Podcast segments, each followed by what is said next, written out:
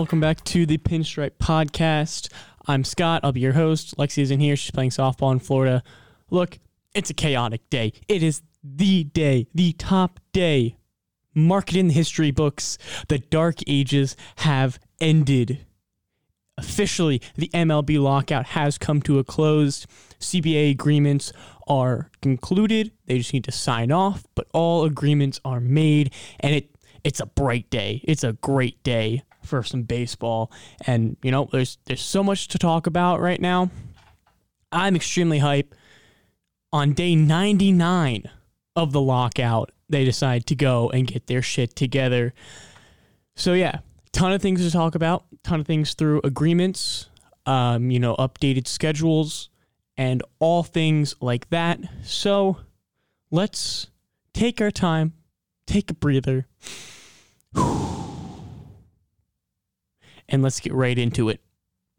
First thing that I wanted to talk about is some of the more smaller agreements that have happened.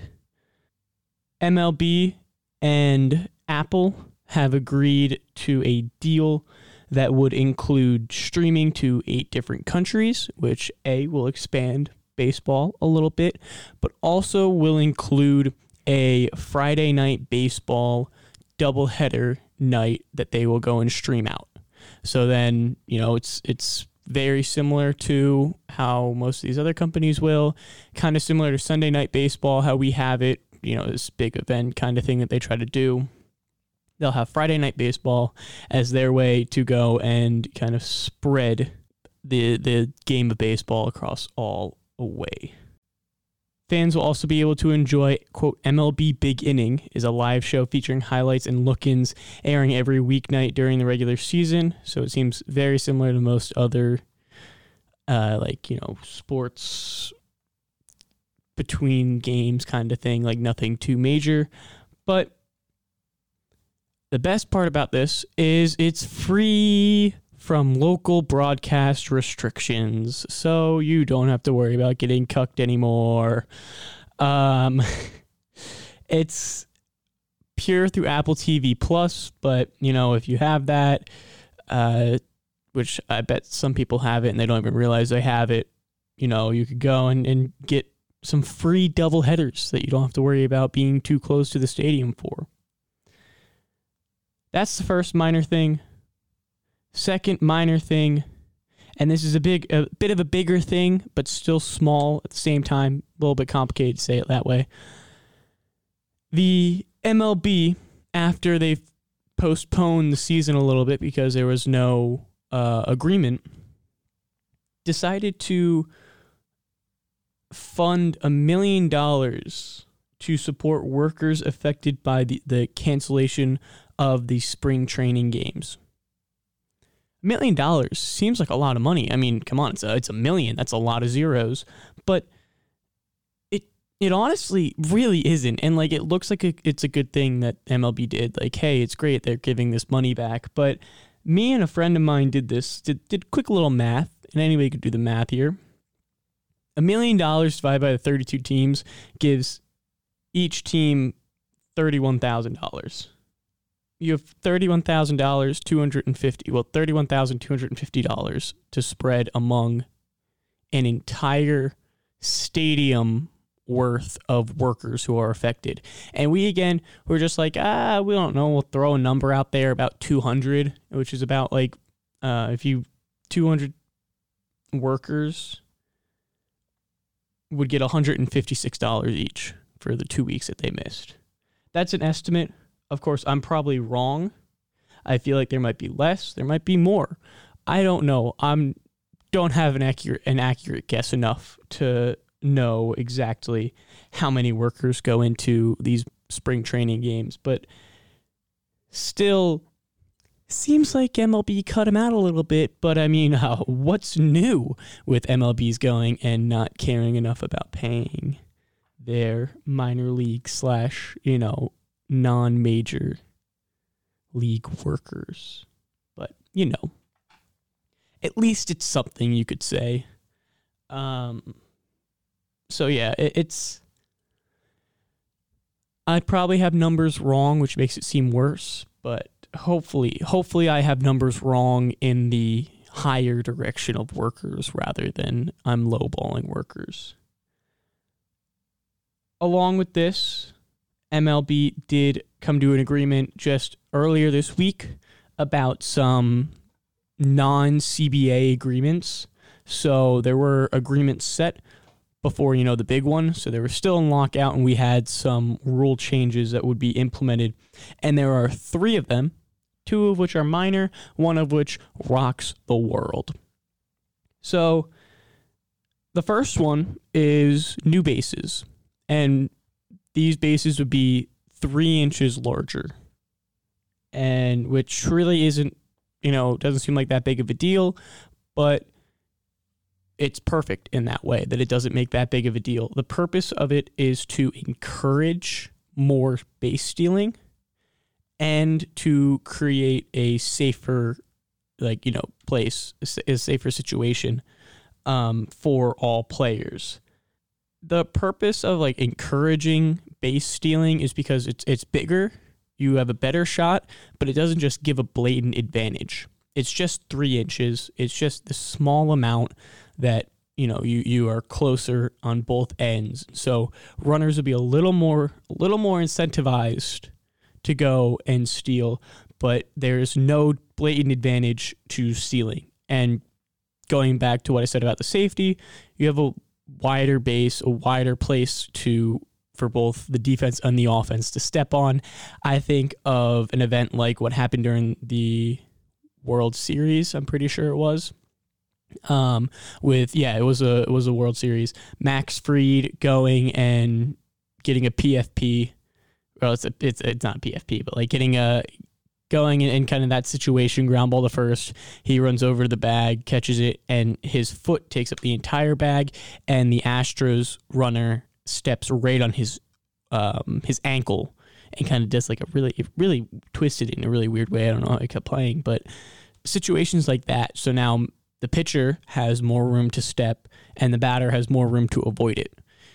So there are little minor things like that. I think is actually a really great improvement to create more safety and to mm, try to make the game a little more entertaining.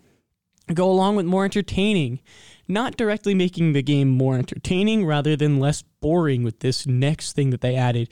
They're adding a pitch clock. There is going to be two settings in the pitch clock.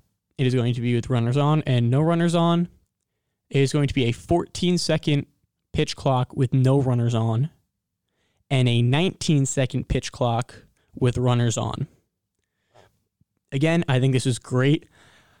I don't pay attention. I'm going to be honest, I don't pay attention enough to see what pitchers really push the limits of the pitch clock to know if it'll be helpful or not. But I think 14 seconds is enough where it's plenty enough to be able to go get your sign, set up, know where you want to pitch, take a deep breath, and throw. 14 is plenty enough. I know. I, I think that's perfect. And 19, I think the extra five seconds really gives it because you're going from the stretch, so you're not going to have as long of a windup. And along with that, it doesn't make it too much of a, of a breakdown to the point where runners can start jumping pitchers a lot easier, but it does give them the opportunity to potentially drop uh, jump a pitcher. And so those are two great things added. A pitch clock, just speed the game up a little bit, make it a little less boring, a little less long, and the extra base or the extra area on the bases to make things safer and encourage, again, encourage, but not give an advantage to runners and safety as a whole. Now, the last one, the last addition, is extremely controversial and you hear mixed things from everybody. And that is the banning of the shift. Joey Gallo probably had a massive part of that one. So, yeah, exactly that. With the point that we're at right now, there is no exact details, um, especially since when this is coming out, the CBA was just signed literally an hour ago.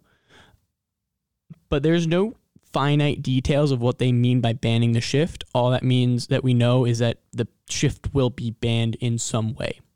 The assumed idea is that it's going to break down infield and outfield a lot more. And so they're trying to limit to have you have to have four players in the infield and they cannot touch the outfield grass. And that is the rule. So I don't think that that'll take away too many people on one side, but they could. They could add that as well. Again, not a ton of information, but taking the shift away is absurd. It is just, I, I find it absurd, but I feel like there's gonna be so many people who are like, oh, yeah, but it makes the game less entertaining. Yeah, but you know what? Joey Gallo said it himself.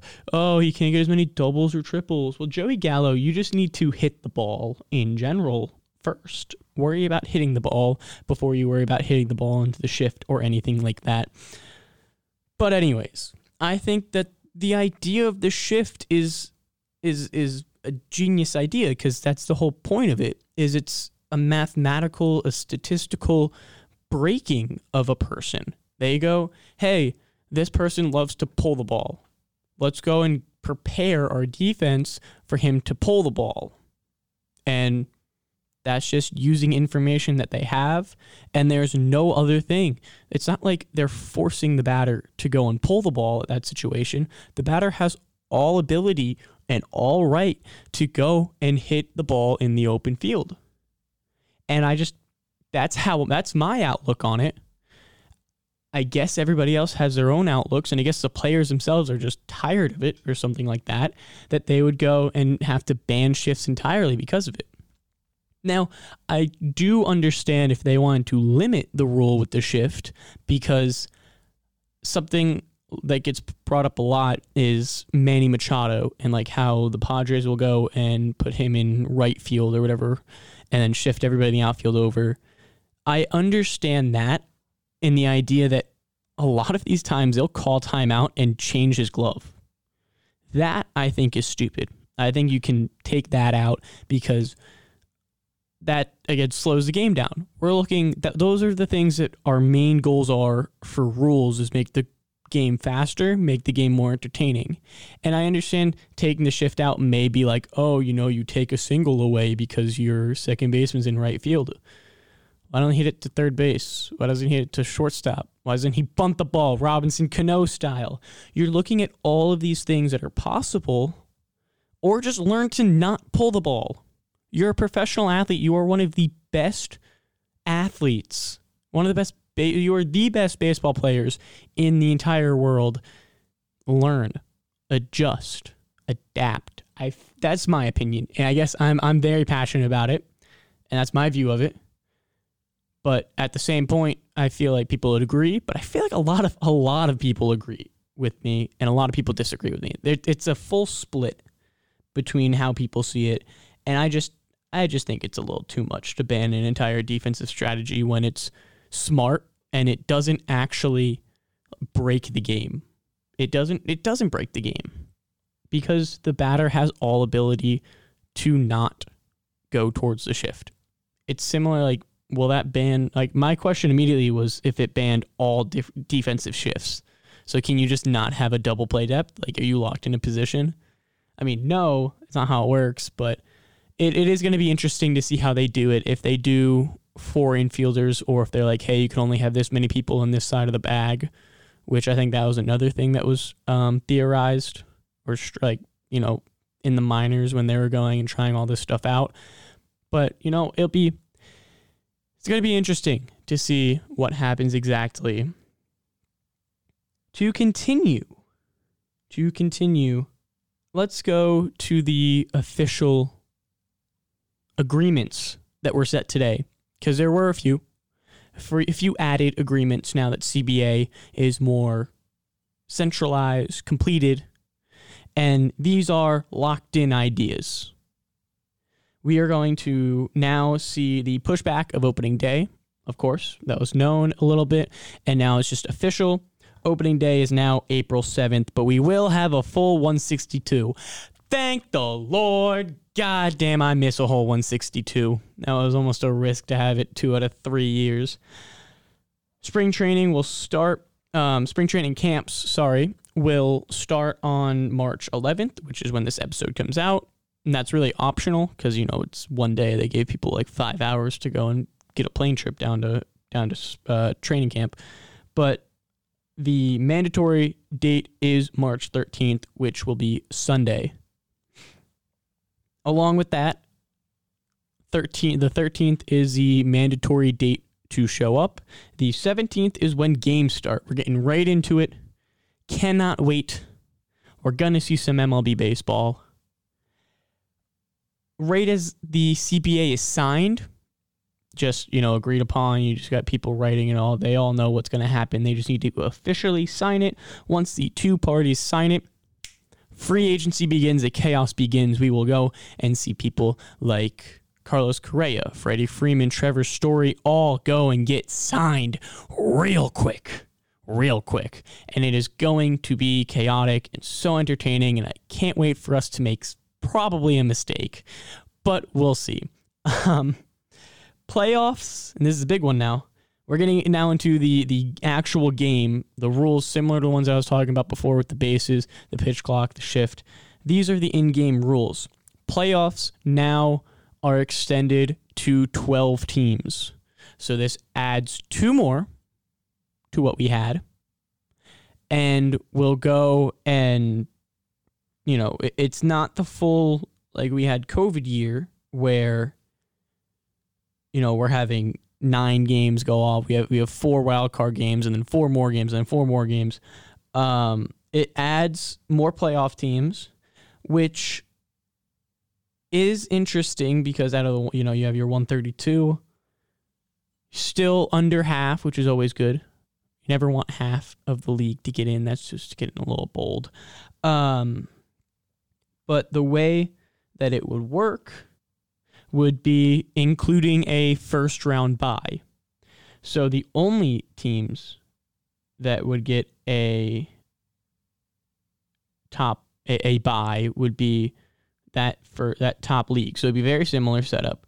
You'll have the wild card teams, and you have all other teams play at the same time. So you're not gonna have wild. You're not really gonna have wild card teams. Uh, everybody will just play. Well, you'll, you technically you will. You will have wild card teams. Just each of them will play a division, like you know, one of the top players or one of the top teams from the division, and you'll just kind of create a little bit, a little bit of chaos, but at the same time, you're adding more teams. You're having more games. You can't complain. Especially, and I think that's especially important with how we've seen the last like five years of playoffs. You know, we see a team like the Braves, who are a low win team, to go and make a playoff run. You saw the Nationals, a wild card team, go and make a playoff run. And I think this gives some teams an opportunity to show themselves off, but also at the same time, you'll have a lot of teams that just don't deserve to be there that will just get kicked out immediately. And I think that's kind of the one place where it brings a little little bit of controversy, but I don't see an issue with it. I think it's fine. Then again, you know, we would have had a very different end of the season last year if we had 12 teams instead of 10. But the last thing that is going to be added is we mentioned this a little bit, I'm pretty sure. No more pitchers hitting. There is now a DH entirely league wide, which I think is great. I think it was useless to have pitchers pitch or pitchers hit. I think sometimes it would be entertaining. Like, you know, you had like Madison Bumgarner and like, you know, of course, Shohei Ohtani. But besides that, like, you know, it, it's a wasted spot. And most of the time you just have pitchers throwing and they're just throwing to nothing to a guy who doesn't know what he's doing up there and just is kind of like throwing around the bat and might get a single here or there. You'll get the the Padres relief pitcher who hits a home run, but you really don't get enough consistency where I see a purpose behind going and having a pitcher hit. But, you know, yeah, stuff happens. So massive day. I'm still kind of in shock. But I had a whole thing planned today. You know, I had a whole setup plan where I'm like, you know, we're at 100 days once this episode comes out. There's college baseball going on. Love college baseball. Go and check me out ESPN Plus on Wednesday. High Point plays West Virginia. Just saying. Um, but you know, it, it's rocked the world. By the time that I can mention college baseball, we'll have spring training starting. Well, not really, but close enough. Next Thursday is when the games first start, which that is the 17th. But you know, just saying, if you wanted to, there is some good college games going out, going around. Um, and I think that this has actually been really good for college. I've mentioned that before that this lockout has helped college baseball a ton. I don't think people took it serious enough. College baseball is entertaining. Those guys are all passionate as hell about what they do, and it's so entertaining. And sometimes it gets out of hand. You know, my college has lost 15 to 5 and also like 18 to 3. But, you know, there are games that are really good. Um, Texas State, or yeah, Texas State beating Texas and then throwing a horns down is amazing. Liberty, highly recommend watching them as well. They're a very entertaining team. Um, you know, you're just getting you get so much more passion. I feel from the college kids, at least right now, of course, because a there's no baseball, and then b it's gonna be spring training. You're not gonna get any passion from spring from spring training, but highly recommend watching some college baseball. It's great. It's entertaining. It's wild. You never know what you're gonna get. You might go and see the announcer start talking about his top five or top four sandwiches that he's ever had in his life. Shout out Harris Eisenberg. Uh, and you know, it. Just saying, if you have your downtime, you're missing baseball like everybody else is, and you still have a few more days until spring training starts, or even during spring training. Because honestly, honestly, you don't always want to watch spring training games, but if you want to, you can. If you don't want to, always feel welcome to go and watch some college baseball. I I I feel like college baseball gets disrespected too much. I mean, that's the whole point of what I've been talking about here, but you don't see it anywhere. They're never broadcasted on ESPN. Everything's avoided. And you got some great games and some real great entertainment going on in the college baseball world. But yeah, I feel like that's about all that, that needs to be said during this episode. I'm still in awe. I'm still in shock. I could probably go and keep talking and find things to talk about, but I'm so, so shocked and I was so prepared to talk about literally anything else because I was fully expecting to go through another week of CBA BS. Probably another month of CBA BS, but my world got rocked in the best way possible. Have a great day. Everybody's going to have a great day. Baseball starting. The year is heading. It, it's happening. It's happening. And we got some mad, mad, mad free agent signings coming within the next few days. And I cannot wait to talk about them, to go and post about them. Make sure you follow our Instagram, pinstripe.podcast. Go and just keep a heads up about everything that's going to be going on because it will get crazy. Along with that, I how did I forget this? There are a few more agreements that did happen along with, you know, the things that I just mentioned. And some, the most important things, nine, uh, nine inning doubleheaders, and there's no more runner on second rule in extras. That is the best thing. That is what is, what is important. No more motherfuckers on second base to start extra innings, and then you go and you hit a single and the game's over already. We're gonna have real, real extra inning games, and I cannot wait for it. And it is going to be so amazing. The nine the nine inning doubleheader is still gonna be a lot. It's gonna be it's gonna be a lot to watch and a lot to play. But the the no runner on second is the best rule to ever to, to be destroyed. Um, and I cannot wait God, just talking about it is getting me so hyped for the season. So again, pinstripe.podcast. Go check us out on Instagram.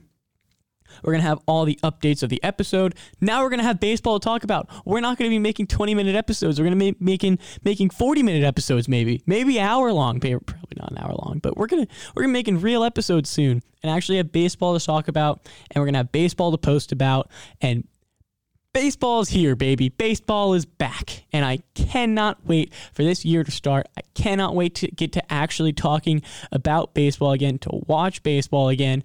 And ah, I'm just rattling on at this point because I it it's mind boggling that we are finally, finally out of the dark ages of the CBA lockout. But that is all that I have to say. Again, Pinstripe Podcast on Instagram, wherever you're hearing this on. Go and share it.